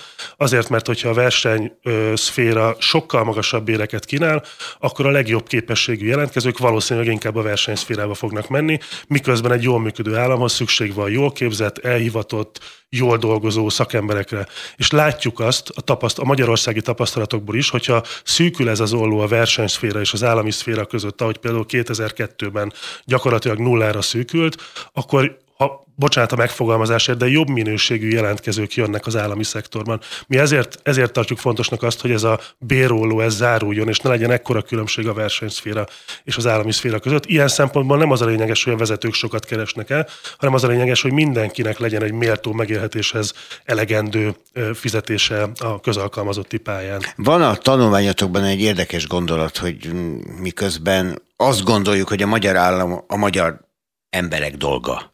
Közben azt mondjátok, hogy hát ki kéne nyitni ezt a piacot is a nemzetközi ö, menedzserek előtt, és azt mondani, hogy ha te nem beszélsz magyarul, az egyáltalán nem okoz gondot abban, hogy vezess egy magyar vállalatot, amelyik állami. Ez így van. A, nyilván vannak olyan területek, nem tudom én, a, a, a médiahatóság, ahol, ahol eléggé fontos az, hogy valaki beszéljen magyarul, de megvannak azok a területek, ahol gyakorlatilag a számok nyelvén, illetve angolul lehet kommunikálni. Ilyen például a jegybank. Van a nemzetközi gyakorlatban példa arra, hogy külföldi állampolgárt ültetnek a jegybanknak az élére. Egészen egyszerűen azért, mert úgy gondolják, hogy a legjobb szakembert tudják így kiválasztani. Mi azt gondoljuk, hogy Magyarországon egyrészt emiatt is meg lehetne nyitni ezeket a tisztségeket a nemzetközi verseny előtt, azért, hogy jobb legyen a szakmai minőség, másrészt Magyarországon állandó problémánk az, hogy a függetlennek szánt intézmények élére olyan emberek ülnek, akikkel kapcsolatban legalább az ország fele meg van győződve arról, hogy valamelyik párthoz húz. Sokszor nem alaptalanul. És egy külföld, ha úgy tetszik, egy messziről jött emberrel kapcsolatban ez kevésbé lenne felvethető. Az első nap. De a második napon már azt mondanak, hogy jó, hát nem véletlenül kiválasztottak. De biztos, hogy, biztos, hogy sokkal nagyobb erőfeszítésbe telne, hogy ezt az összefüggést ezt bizonyítani tudjuk. Milyen javaslatokat, konkrét javaslatokat tesztek az asztalra ezzel? Ugye ti minden tanulmányotokban, amellett, hogy felvázoljátok azt, hogy mi a helyzet, azért alapvetően azzal foglalkoztok, hogy mi lehetne a helyzet, hogyha másképp állnánk hozzá. Uh-huh. Szerintem fontos lenne tisztázni azt, hogy mi az állam feladata, erről beszéltünk, most hadd mondjak egy javaslatot is, vagy egy pozitív mondatot. Szerintünk az államnak nem az a dolga, hogy a piacot ott helyettesítse, ahol a piac jobban működik. Nem dolga az államnak az, hogy mikromenedzselje a gazdaságot, és minden egyes aktuális helyzetre hozzon egy szabályt, ami aztán összekutyulja az egész összképet. Az állam dolga az, hogy jó kereteket működtessen a gazdasághoz, jó minőségű közszolgáltatásokat nyújtson, és mindenkelőtt fejlessze az úgynevezett humán erőforrásokat, vagy emberi tőkét. Ez konkrétan elsősorban a közoktatást és az egészségügyet jelenti. Sokkal többet és sokkal jobban lehetne elkölteni ebben a két szférában. Emellett szerintünk úgy lehetne növelni az államnak a bevételeit, tehát az anyagi erőforrásait, hogy ezzel nem csökkentenénk, hanem növelnénk a versenyképességünket. Ez egy olyan áramvonalas adórendszert kellene létrehozni, amelyik nem adhok helyzeteket próbál megoldani, hanem egy koherens egészként működik. Erre vannak nagyon jó nemzetközi példák. Egyetlen egy dolgot mondanék, növelni kellene az adóterhelést olyan dolgokon, amik károsak társadalmilag, ilyen például a dohányzás, vagy a, az alkoholfogyasztás, vagy az egészségtelen élelmiszereknek a fogyasztása, és emellett csökkenteni kellene azokon a dolgokon az adóterhelést, amik hasznosak, ilyen például tipikusan a munka. És ebből már is egy másfajta környezetet lehet létrehozni, de az is nagyon fontos, hogy aki ide jön befektetni, munkahelyet teremteni, céget alapítani, akármit, az biztos lehessen abban, hogy az adórendszer ez egy kiszámítható keretet képez, és nem fogják azt fél évente, három havonta rövid határidőkkel módosítani. Tehát egy olyan ö, ökoszisztémát kell létrehozni a gazdaság szereplői számára, ahol ők a, tényleg a saját képességeik szerint tudnak érvényesülni. Az, hogy a magyar adórendszer olyan, amilyen most, az a gyenge gazdasági teljesítményünk miatt van, mert valamit mondanunk kell a, a nyugati befektetőknek, és valahogy mégiscsak fizetést kell adni a hazai dolgozóknak, vagy pedig valóban egyfajta gazdaságtudományi elmélet alapján felállított, még hajdanában matolcsizmusnak nevezett valami. Én azt gondolom, hogy itt ingerekre reagált a kormányzat, nem csak ez a kormányzat, az előző kormányzatok is, és a legfőbb általános probléma nem a gazdaság elmélet, hanem az, hogy mindenki tudja, hogy amikor a külföldi tőke idejön Magyarországra, vagy arról dönt, hogy Szlovákiában vagy Magyarországon hozzon el létre munkahelyeket, akkor egy nagyon összetett képlet szerint dönt. Ennek része az adórendszer, része az, hogy van-e elérhető, jól képzett munkaerő, mekkora a munkaerőnek az ára, és így tovább. Nálunk az összkép az, kormányokon átívelően, hogy miközben nem tudunk jól versenyezni az üzleti környezet tekintetében, miközben nem jók az állami közszolgáltatások, miközben egy csomó hátrányban szenvedünk, nincsen jól képzett munkaerő, és még hosszan lehetne sorolni, nincs olyan munkakultúra sem, megpróbálunk azzal versenyezni, amit bármelyik kormányzat egy tolvonással tud módosítani, alacsonyan tartjuk az adókat, ezzel pedig lemondunk a közös bevételeinkről. Ti szoktátok hangsúlyozni azt, hogy politikai megrendelés mentesen és függetlenül készítitek valamennyi munkátokat, de, de milyen igényre válaszoltatok? Például akkor, amikor az a kérdés felmerült, hogy hogyan lehet hatékonyabb a magyar állam? Arra az igényre, hogy mi azt tapasztaljuk, és magunkon is ezt tapasztaljuk, hogy valakit nem elégít ki a közbeszédnek az a terjedelme, ami kizárólag a napi eseményekről szól. Orbán vagy Gyurcsány és hasonlók. Minket az érdekelt, és ezt az igényt próbáltuk meg kitölteni, hogy gondolkodjunk és beszéljünk az országnak a hosszú távú közös érdekéről, ami független attól, hogy ki van éppen hatalmon. Mi mindenkinek felajánljuk a szakpolitikai javaslatainkat, és azt látjuk, hogy legyen szó akár az üzleti közegről, akár a hétköznapi állampolgárokról, akár a mi közvetlen környezetünkről, nagyon is van igény arra, hogy a valóban fontos dolgokról is beszélgessünk. Azt, hogy, azt hogy hogy működik az állam, azt, azt tudjuk, hogy az egyén hogyan, minek alapján ítéli meg? Tehát, hogy milyen válaszokat vár, milyen kérdéseket tesz fel egyáltalán? Tudjuk, vannak erre értékfelmérések, mi is az Egyensúly Intézettel elég sokat foglalkozunk ezzel. Magyarország eléggé kilóg a nemzetközi mezőnyből a tekintetben, hogy az egyén nagyon-nagyon-nagyon sokat vár el az államról, államtól, gyakorlatilag minden problémájának a megoldását. Az érdekesség az, hogy az eddigi tapasztalatai alapján viszont meglehetősen kevésség bízik abban, hogy az állam teljesíteni tudja az igényeit. Mi ezen szeretnénk változtatni. Ez milyen érdekes. Egyébként pedig nem lázad ez ellen a helyzet ellen, hanem tudomásul veszi, mint oly sok minden más. Beárazza, hogyha úgy tetszik. Az, hogy a belső igényetek készített benneteket arra, hogy egy ilyen tanulmányt készítsetek, azt értem. De kihez jut el, vagy ki kéri tőletek, vagy miféle visszajelzések alapján tudtok tovább menni mondjuk egy ilyen úton? Mi egyrészt a nyilvánosság elé tárjuk ezeket a tanulmányokat, tehát hogy beszéljünk róla minél többen és minél többet. Másrészt, másrészt közvetlenül és közvetve is eljutunk a Magyarország legfontosabb politikai, gazdasági és kulturális döntéshozóival, hozóihoz. Nyilván ezek a találkozók és ezek a megbeszélések nem a nyilvánosság előtt zajlanak, de nagyon jó kapcsolataink vannak szerencsére a hazai politikai és gazdasági elithez. És visszajelzések is vannak? Abszolút, tehát szerencsére. Olyan típusúak is, az elgondolkozunk rajta, megfogadjuk, milyen érdekes javaslat, ilyen típusúak is, vagy és csak hogy, köszönjük? És hogy, és hogy beszélgessünk még róla, tehát bármilyen meglepő, ezt, ezt én nagyon sokszoros tapasztalattal tudom alátámasztani, hogy még azok a politikusok is, akiket úgy látunk nap, mint nap, hogy egymásra aggatnak nagyon szép jelzőket nap, mint nap a politikai csatározásokban, még bennük is megvan az igény arra, hogy néha valóban fontos dolgokkal, az országnak a stratégiai fontosságú ügyeivel foglalkozhassanak, ezekről beszélgethessenek, gondolkodhassanak, adott esetben tanulhassanak. Érezted már azt, hogy volt egy javaslatotok, amit aztán elfogadott a Persze. kormányzat? Persze.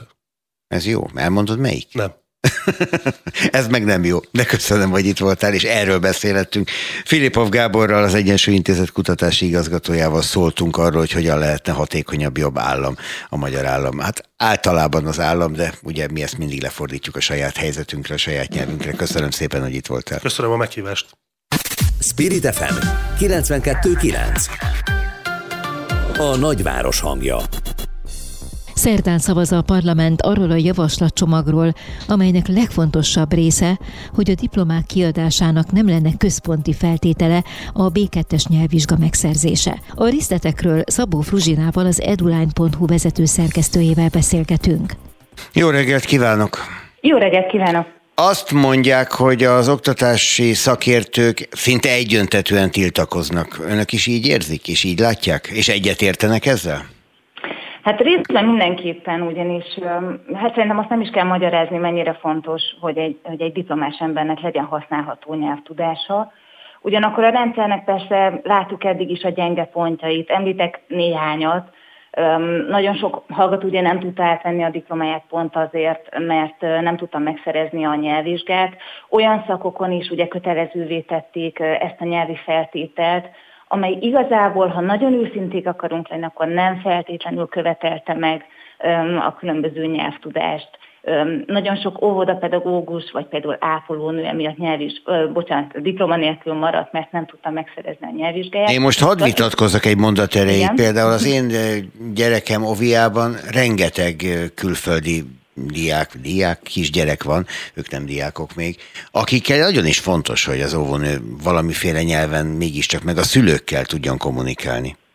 Abszolút egyetértek, és, és teljes, teljesen ö, abszolút előfordulhat, főleg Budapesten. Ugyanakkor meg ha a számokat nézzük, például a nagyon síralmas pedagógus helyzetet, illetve a pedagógus hiányt, akkor összességében nyilvánvaló, hogy ö, nem biztos, hogy Budapesten kívül valóban minden, minden pályakezdő óvodapedagógusnak meg kellene ugorni ezt a feltételt. Na jó, de az jó helyzet, hogy te nem tudsz nyelvet, te menj Bivajbürgözre óvónőnek, te tudsz nyelvet, akkor téged vár a csili-vili belvárosi óvoda.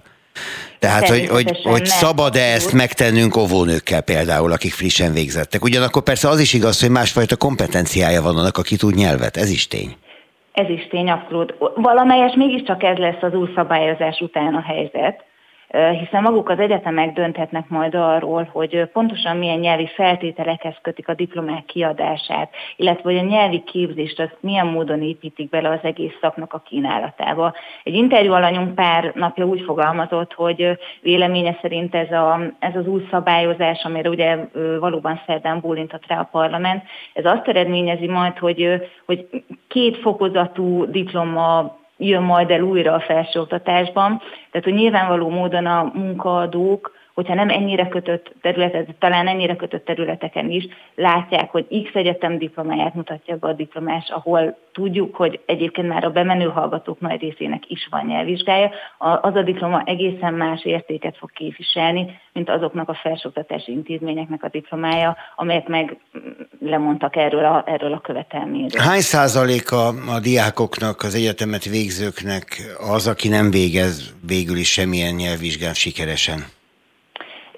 Évről évre változik, és az utóbbi évekből azért nincsenek igazából adataink, mert ugye mióta beütött a koronavírus járvány, évről évre kaptak amnesztiát a, a hallgatók. Azt tudjuk, hogy itt a az előző években a két éven át tartó felmentés eredményeképpen száznegyvenezer, hát majdnem diplomás hallgató kapta meg az oklevelét. Ebben ugyanakkor nem csak azok a hallgatók voltak benne, akik ebben a két évben végeztek, hanem azok is, akik már igazából évek óta vártak a diplomájukra, de a nyelvvizsga hiánya miatt nem vehették át. Ugye egyébként a diploma az kilencvenhat óta kötelező a nyelvvizsga diplomához, ugyanakkor bizonyos ideig voltak felmentések, volt, amikor intézményi belső vizsgával is lehetett teljesíteni ezt a ezt a követelményt. Volt, amikor a negyven év felettiek felmentést kaptak ez alól, és hát aztán voltak ilyen, igen, nyelvvizsgamnesztiának nevezett egy-egy évig tartó felmentés, ilyen hullámok. Fruzsina, azt hogy látja, az egyetemek a saját presztízsükért elő fogják írni, legalábbis a legtöbb magasan kvalifikált szakokra azt, hogy szükséges a nyelvvizsga az elvégzéséhez? Vagy, vagy azt fogják mondani, hogy legyen sok diák, aztán majd meglátjuk? Azt gondolom, hogy azok, azokon az egyetemeken valószínűleg nem fognak változtatni a követelményeken, ahová hát eleve nyelvvizsgával érkeznek a diákok. A néhány napja jelent meg a há vé gé diploma külön száma, aminek az adataiból kiderül, hogy például a Corvinus Egyetemen több mint kilencvenkét százaléka az első éveseknek, tehát a felvett első éveseknek eleve nyelvvizsgával érkezik. Nyilván ilyenkor nincs is értelme ezen elgondolkodni, hiszen nekik van. Szóval azt gondolom, hogy igen, a vezető egyetemek meg fogják tartani ezt a követelményt, de szinte abban is biztos vagyok, hogy a kisebb hallgatóhiánnyal rendelkező egyetemek élni fognak ezzel, ezzel az enyhítési lehetőséggel, és úgy, úgy vannak vele, hogy, hogy valahogy mérni kell majd a nyelvtudást, ez, ez egyértelműen kiderül a jogszabályból, de akkor mondjuk egy belső, az egyetemen belül szervezett, valószínűleg a nyelvvizsgánál könnyebb vizsgához kötik majd a diploma kiadását. Még egy dolgot hadd kérdezzek, ami persze nem a nyelvvizsgával kapcsolatos. Lesz a legalábbis a törvényjavaslat alapján a mikrotanúsítvány nevű és elnevezésű intézmény? Ez egy dokumentum lesz, ami valamely kurzus elvégzését bizonyítja majd, függetlenül attól, hogy egyébként milyen szakra jár a hallgató. Ennek lesz valamiféle munkaerőpiaci presztízse? Én elképzelhetőnek tartom, hogy igen, külföldön látjuk azt, hogy nem csak a teljes képzéseknek van munkaerőpiaci értéke, hanem egy-egy kurzusoknak, akár egy online elvégzett kurzusnak is. És azt is látjuk, hogy egyre több egyetem halad afelé, hogy kreditekkel elismeri a korábban elvégzett, nem csak tantárgyakat, hanem máshol elvégzett kurzusokat, vagy akár tanfolyamokat. Persze csak olyanokat, amelyek relevánsok az adott szak szempontjából. Vannak már olyan mesterszakok, amelyeken ilyenekkel le is lehet rövidíteni a képzési időt, akár felére is. Tehát, hogy azt látjuk, hogy igen, próbál rugalmasabbá válni a felsőoktatás, és mind a korábbi releváns munkatapasztalatot, mind az ehhez hasonló kisebb egységű képzéseket próbálják figyelembe venni. Én egyébként azt gondolom, hogy a munkaerőpiac továbbra sem a papírra utazik alapvetően, hanem, hanem ha kell, akkor valamennyire próbára teszi a, a hozzájelentkezőknek, a cégekhez jelentkezőknek a kompetenciáit, ismereteit, és azt szerint döntenek majd. Hát nyilván persze egy önéletrajz megfogalmazásánál fontos, hogy mit tud odaírni Abszolút. Az ember, hogy milyen végzettségei vannak. Szabó Fruzsina, az eduline pont hu vezető szerkesztője volt a vonalban. Köszönöm szépen! Én köszönöm. Viszonthallásra. Friss hírek, információk, beszélgetések. A Spirit ef em reggeli műsora. Indítsa velünk a napot, hogy képben legyen. A mikrofonnál Rónai Egon. Körlevélben méri fel a Magyar Orvosi Kamara, hogy az orvosok hajlandóak-e letétbe helyezni a felmondásukat. A szervezet azért fordult levélben az orvosokhoz, mert a kormány az egészségügyi törvény módosításán dolgozik, amelyet ők már többször is kritizáltak. A telefonnál dr. Álmos Péter, a Magyar Orvosi Kamara alelnöke. Jó reggelt kívánok! Jó reggelt kívánok, üdvözlöm a hallgatókat is. Menjünk először vissza a ká jé hához. Önök alapvetően az egészségügy átalakításáról szóló tervezet mely pontjaival nem értenek egyet? Nagyon egyetértünk azzal, hogy az egészségügy átalakításra szorul, viszont nem értünk egyet azzal, hogy tartalmaz ez az átalakítás három fő olyan elemet, érintve az alapellátást, az ügyeleti rendszert, a fekvőbetegellátást, orvosok vezényelhetőségét, ami már közvetlenül veszélyezteti véleményünk szerint a betegek biztonságos és minőségi ellátását. Ezt a három pontot szeretnénk megváltoztatni. Nekünk, leendő pácienseknek, ugye, ami a leginkább szembe jön, az az, hogy megszűnik a szabad orvosválasztás lehetősége és az ügyeleti ellátás rendje. Igen, ez, a, ez egy két fontos változás. Alapvetően az fontos elmondani, hogy most ez a mi kezdeményezésünk, illetve fellépésünk talán szokatlan lehet, hiszen ez nem bérharcról szól, mint ami az elmúlt időszakban jellemző volt, hanem arról szól, hogy az orvosok minőségi és biztonságos betegellátó munkát végezhessenek.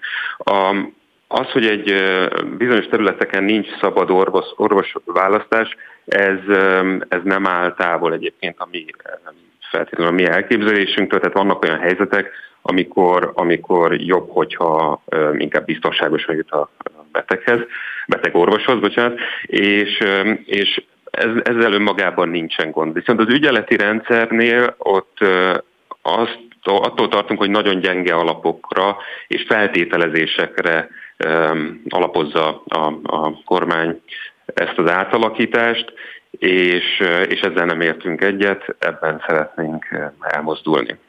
A magánszolgáltatókat mennyire szabályozza ez a törvénytervezet, vagy mennyire csak a, az állami fenntartású intézményekre és az abban dolgozókra érvényes? Ez gyakorlatilag most az állami, állami ellátásra fókuszál elsősorban. Hát az állami egészségügyet kell ugye átalakítani, már kellett volna nagyon régóta igazítani a huszonegyedik századhoz.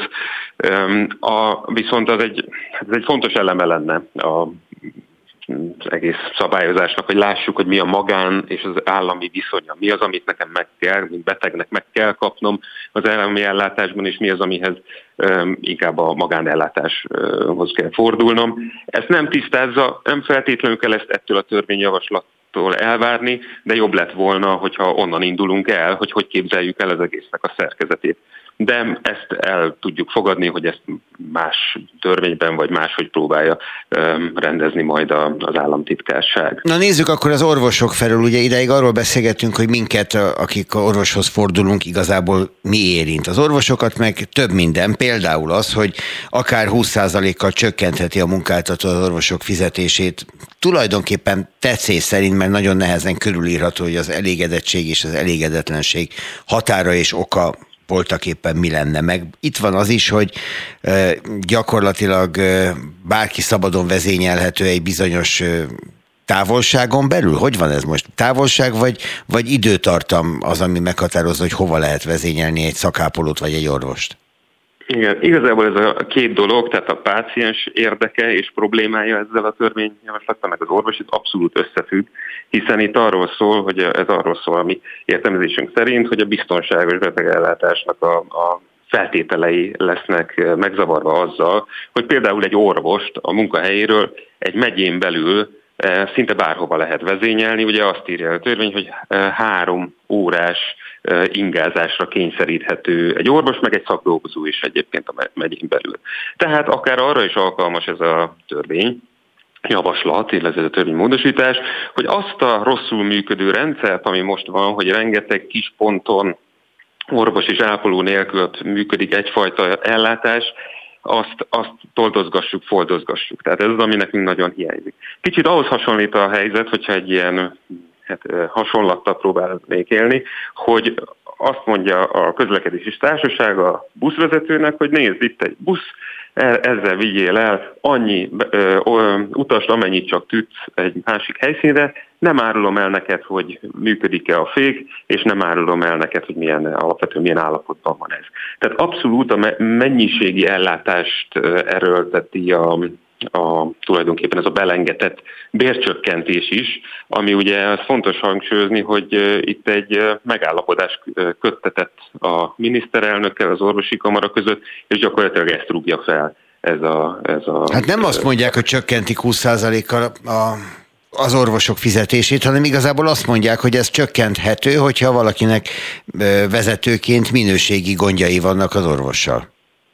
Azt gondoljuk, hogy a minőségről szó sincsen, hiszen nem áll semmilyen olyan ismeret, vagy nem áll egy olyan feltételrendszer a rendelkezésünkre, ami ezt mondaná. Itt folyamatosan az államtitkár úr is mennyiségből beszél. És ez fontos megjegyezni, hogy itt ugye az orvosok azt mondta, hogy az orvosok öt százaléka nem dolgozik annyit, mint korábban. Nyilván itt azokról az orvosokról van szó, akik eddig a hálapénzből ö, ö, tartották fenn az életszínvonalukat, és most nem éri meg nekik gyakorlatilag dolgozni. Abszolút egyetértünk azzal, hogy őket ösztönözni kell, de hát melyik az a munkahely, ahol nem a ö, vezető, a főnök az, aki eldönti azt, hogy ez az, ez az ö, munkavállaló, ez megfelelően dolgozik-e vagy nem, és miért, mi az, hogy, ö, hogy bért csökkentünk. Tehát nem ö, igazán ismert gyakorlat ez, hogy egy szerződésben rögzítve van egy bér, amire elvállalok egy munkát, és utána azt mondják, hogy ez, ez, ezt akkor lecsökkentjük. Tehát nem ez volt a megállapodás, ez kiszámíthatatlanságot eredményez. Mi a kamara abszolút egyetértünk azzal, hogy a minőséget azt mérni kell, azt, és azt akár a fizetés eltérítéséhez is lehet kötni. Abszolút egyetértünk ezzel, de itt nem erről van szó. Tehát minden propaganda ellenére itt arról van szó, és ezt mondják gyakorlatilag, hogy a mennyiség, a mennyiség, a mennyiség. És hát ahogy minap is fogalmazott Nagy Marcell kollégám, tudjuk, hogy a mennyiség és a minőség az milyen összefüggésben tud lenni egymással. Tehát az egyik legnagyobb baj, azt gondolom, a a mostani betegellátásban az, hogy az orvosnak nem jut elég ideje a betegre, mert egyszerűen olyan kevesen vagyunk, és annyi a páciens, hogy nem tudunk, és már így is nagyon feszítő, hogy a minőséget, minőségnél olyan kompromisszumokra kényszerülünk, amit, amit szakmailag nem elfogadható. Ez a törvényjavaslat annak az esélyét teremti meg, hogy ez még nehezebb, még súlyosabb helyzet lesz. Önök pedig most, hát talán a szokásosnál némiképp radikálisabb lépésre készülhetnek, legalábbis az orvosoknak kiküldött levélben olyanokat kérdeznek, mint hogy ha a küldőgyűlés úgy dönt, akkor az orvosok hajlandóak-e nagy tömegben felmondani az önként vállalt túlmunkát, sőt, hajlandóak-e letétbe helyezni a felmondásukat. Ez azért egy, egy nagyon kemény üzenet. Igen, azt gondoljuk, hogy a folyamatot addig kell megállítani, amíg még lehet, és nem utólag keseregni, hogy hát ezt nem így kellett volna. Mi látjuk azt innen belülről, hogy a beteg az nem egy Excel táblában egy adat, hanem, hanem itt szó szerint életekről van szó, és itt időben kell ennek a védelmében fellépni. Amikor az orvosi kamara azt mondta, hogy szívesen segít és partner abban, hogy a törvényjavaslat jó legyen, akkor erre az volt a kormányzat reakciója, hogy semmilyen olyan javaslat nem kerül a parlament elé, amivel a kamara nem ért egyet. Ezt az ígéretet nem tartotta be sajnos az államtitkár úr. Mi tárgyalással próbáltuk, próbáljuk addig vinni, amíg lehetséges, de nyilván van az a pont, amikor ez törvényi erőre emelkedik, onnantól fogva a tárgyalásuk ideje lejárt. Nagyon-nagyon-nagyon erős visszajelzést kaptunk, tehát itt három nap alatt közel nyolcezer orvos jelezte vissza, hogy azonnal kéri egy rendkívüli küldőgyűlés összehívását, ahol döntünk arról a visszajelzések alapján, hogy az a négyezer-ötszáz orvos, aki már most jelezte, hogy ő letétbe helyezi a felmondását, illetve az a hatezer-nyolcszáz orvos, aki már most jelezte, hogy az ügyeleti munkáját felmondja, ez hogy tudja érvényesíteni az akaratát. Hogyha ezek a számok valósak, tehát az önök visszaigazolásai igazak, és valóban ennyi orvos dönt amellett, hogy valamiféle figyelmeztető retorziót alkalmaz a kormány elképzelésével szemben, az praktikusan az ellátásban mit jelent? Az azt jelenti az ügyeleteknél, ugye, hogy az ügyeleti rendszer úgy működik Magyarországon, hogy gyakorlatilag az orvosok önkéntes munkát végeznek. Tehát az orvosok azon felül, amit ugye a korábban rabszolga rendeletnek vagy törvénynek előírt rendelet, munkaóraként előír, azon felül még dolgoznak azon, hogy kiáll, azért, hogy kiállítható legyen az ügyelet. Ezt mondhatja fel az orvostársadalomnak ugye egy jelentős része, tehát azt mondja, hogy nem ügyel többet, mint amit eleve a törvény maximalizáltan rákényszerít. Hát nyilván a, a négyezer-ötszáz orvos pedig úgy kell, annak fényében lehet értelmezni, hogy mondjuk Szlovákiában most kétezer-száz orvos helyezte letétbe a felmondását, és azzal változtatták meg ugye az ottani egészségügynek a működését, körülményeit. Nem szeretnénk idáig eljutni, nyilván nem ez a cél, de ahogy mondtam, nem nézhetjük ö, ö, csak karbatett kézzel azt, hogy itt, ö, hogy itt tényleg a betegbiztonságot veszélyeztető folyamatok indulnak el, és, és nincs megfelelő kommunikációs együttműködés a szakma és a, és a, a, a politikai vezetés között. Tehát ez, ez az orvostársadalom akarata ellenére, ez nem fog menni, ez az átalakítás. doktor Álmos Péter, a Magyar Orvosi Kamara alelnöke volt itt a vonalban. Hát figyeljük, követjük, hogy mi történik, ez mindannyiunk közös érdeke, akik itt élünk ebben az országban, úgyhogy érdemes lesz követni minket is, hogyha követni akarják az eseményeket. Hívjuk még majd, doktor úr. Köszönöm szépen. Köszönöm szépen, minden jót kívánok. Viszont hallásra. Spirit ef em kilencvenkettő kilenc. A nagyváros hangja. Prima Primissima díjat nyert Hadas Krisztina, az á té vé heti napló Svábi Andrással című műsorának riportere. A díjat minden évben a magyar szellemi élet, a művészet, a tudomány és a sport jeles képviselőinek ítélik oda. Vendégünk Hadas Kriszta. Aki hát Krisztina hivatalosan, de hát kihívja így. Szevasz Kriszta, gratulálok és jó, jó reggelt. reggelt! Jó reggelt kívánok mindenkinek! Ugye az a nagyon izgalmas, hogy ez a Prima Primissima, ez tényleg a, a legjobbak, legjobbika minden esztendőben, és te egy olyan díjat kaptál, ami nem csak azon múlt, hogy a szakma jelölt, mert hogy hát ez mégiscsak úgy kerül az ember ebbe a helyzetbe, hogy a szakma jelöli, hanem a végén a közönség emelt fel és biztosított a szeretetéről. Tehát voltak éppen ez egy ilyen dupla díj, ha úgy tetszik. Igen, igen. Nagyon-nagyon meg is hatottam, és itt ezen a fórumon is szeretném megköszönni az á té vé nézőinek, akik szavaztak rám, és a heti napló csapatának, és az egész á té vének, hogy nagyon-nagyon drukkoltak. Ugye azért, bocsánat, az, ami a te pályafutásod igazi oszlopa, cölöpe, az mégiscsak a Jön a Baba című televíziós sorozat, miközben csuda dolgokat csináltál, majd az egyikre még a legutóbbi számomra nagyon fontos és megható filmedről még akarok veled beszélni, de beszéljünk erről a Jön a Baba sorozatról, ami, ami egy ilyen több tízezres közösséget épített, nem köréd, az ügy köré, de mégiscsak hát körülötted van ez a, a szerető közösség. Igazából ez a sorozat, hogyha valaki nem követte, nem látta, miről szól? Nyolc éve csinálom ezt Kéki Kira szerkesztő kollégámmal, és a nagyon-nagyon pici ministábommal. Egyébként ez nem az én ötletem volt annó, hanem erre engem felkértek, és az egésznek úgy indultam neki, hogy hát hogyan, biztos csak mézesmázosan, és lehet beszélni az anyaságról, és csak úgy, hogy, hogy mindenki ugrabugrál a tarka réten. És aztán elkezdtem ezen gondolkodni, hogy lehetne erről másképp is, például úgy, hogy ahogy mondtam a díjátadón is, hogy mindannyian mások vagyunk, és másképp csináljuk, és nem csak egyféleképp lehet. És ez, azt gondolom, ez a gondolat, hogy hogy értsük meg egymást, hogy ne ítélkezzünk, hogy sokféleképpen lehet jó apának, jó anyának lenni, sokféleképpen lehet jó családot létrehozni. Én azt gondolom, hogy ez az, ami megtalálta az útját, mert olyan filmeket készítettünk és készítünk, ahol példaértékű civil családokat mutatunk be. Olyan emberi történeteket, a, a, a, a, a, amelyikkel mindenki, vagy nagyon sokan tudnak azonosulni. És szerintem ez az, ami... ami ami fontos, hogy, hogy ez, ez lett nagyon sok embernek, hogy úgy mondjam, a közös dala. Ö, nagyon sokféle családot mutatunk be, tehát megmutatjuk a rákból felgyógyult anyukát, aki, aki azután fut neki a gyerekvállalásnak, hogy, hogy leoperálták az egyik mellét.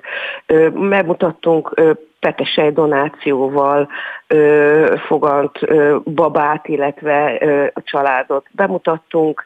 Ö, nagyon sokszínű családot, ahol az apuka afrikai, az anyuka magyar, de kínai nemzetiségűek is vannak a családban. Bemutattunk olyan ö, anyukát, aki nagyon súlyos gyermekágyi depresszióval küzdött, és a család segítségével tudta ö, leküzdeni ezt, de ehhez nagyon kellett a család támogatás, és még nagyon-nagyon sorolhatnám, aki túl korán, aki túl későn, aki egyedül ö, szüli meg a babáját, mert a, a, a párja elhagyta. Szóval nagyon sok történet van, és ö, a hősök azok abban közösek, hogy mindegyik nagyon erős. És mindegyik mutat egy olyan kiutat, hogy le tudja, hogy úgy mondjam, győzni a, a fájdalmait, le tudja győzni a, a nehézségeket, és jó anyává, és jó apává. Kriszta, a mi szakmánk... Apákat, ne, ne felejtsük el. A, a mi szakmánk az egy, abból a szempontból különleges, hogy általában másokról beszélünk, miközben minket, magunkat is egy csomó dolog erősít. És én azt gondolom, hogy az a közösség, ami e körül a dolog körül, körülötted kialakult, nyilván egy egymást erősítő, egymásra is vigyázó közösség, de, de téged is erősít? Neked is engem adott? Nagyon. Engem nagyon, nagyon, nagyon.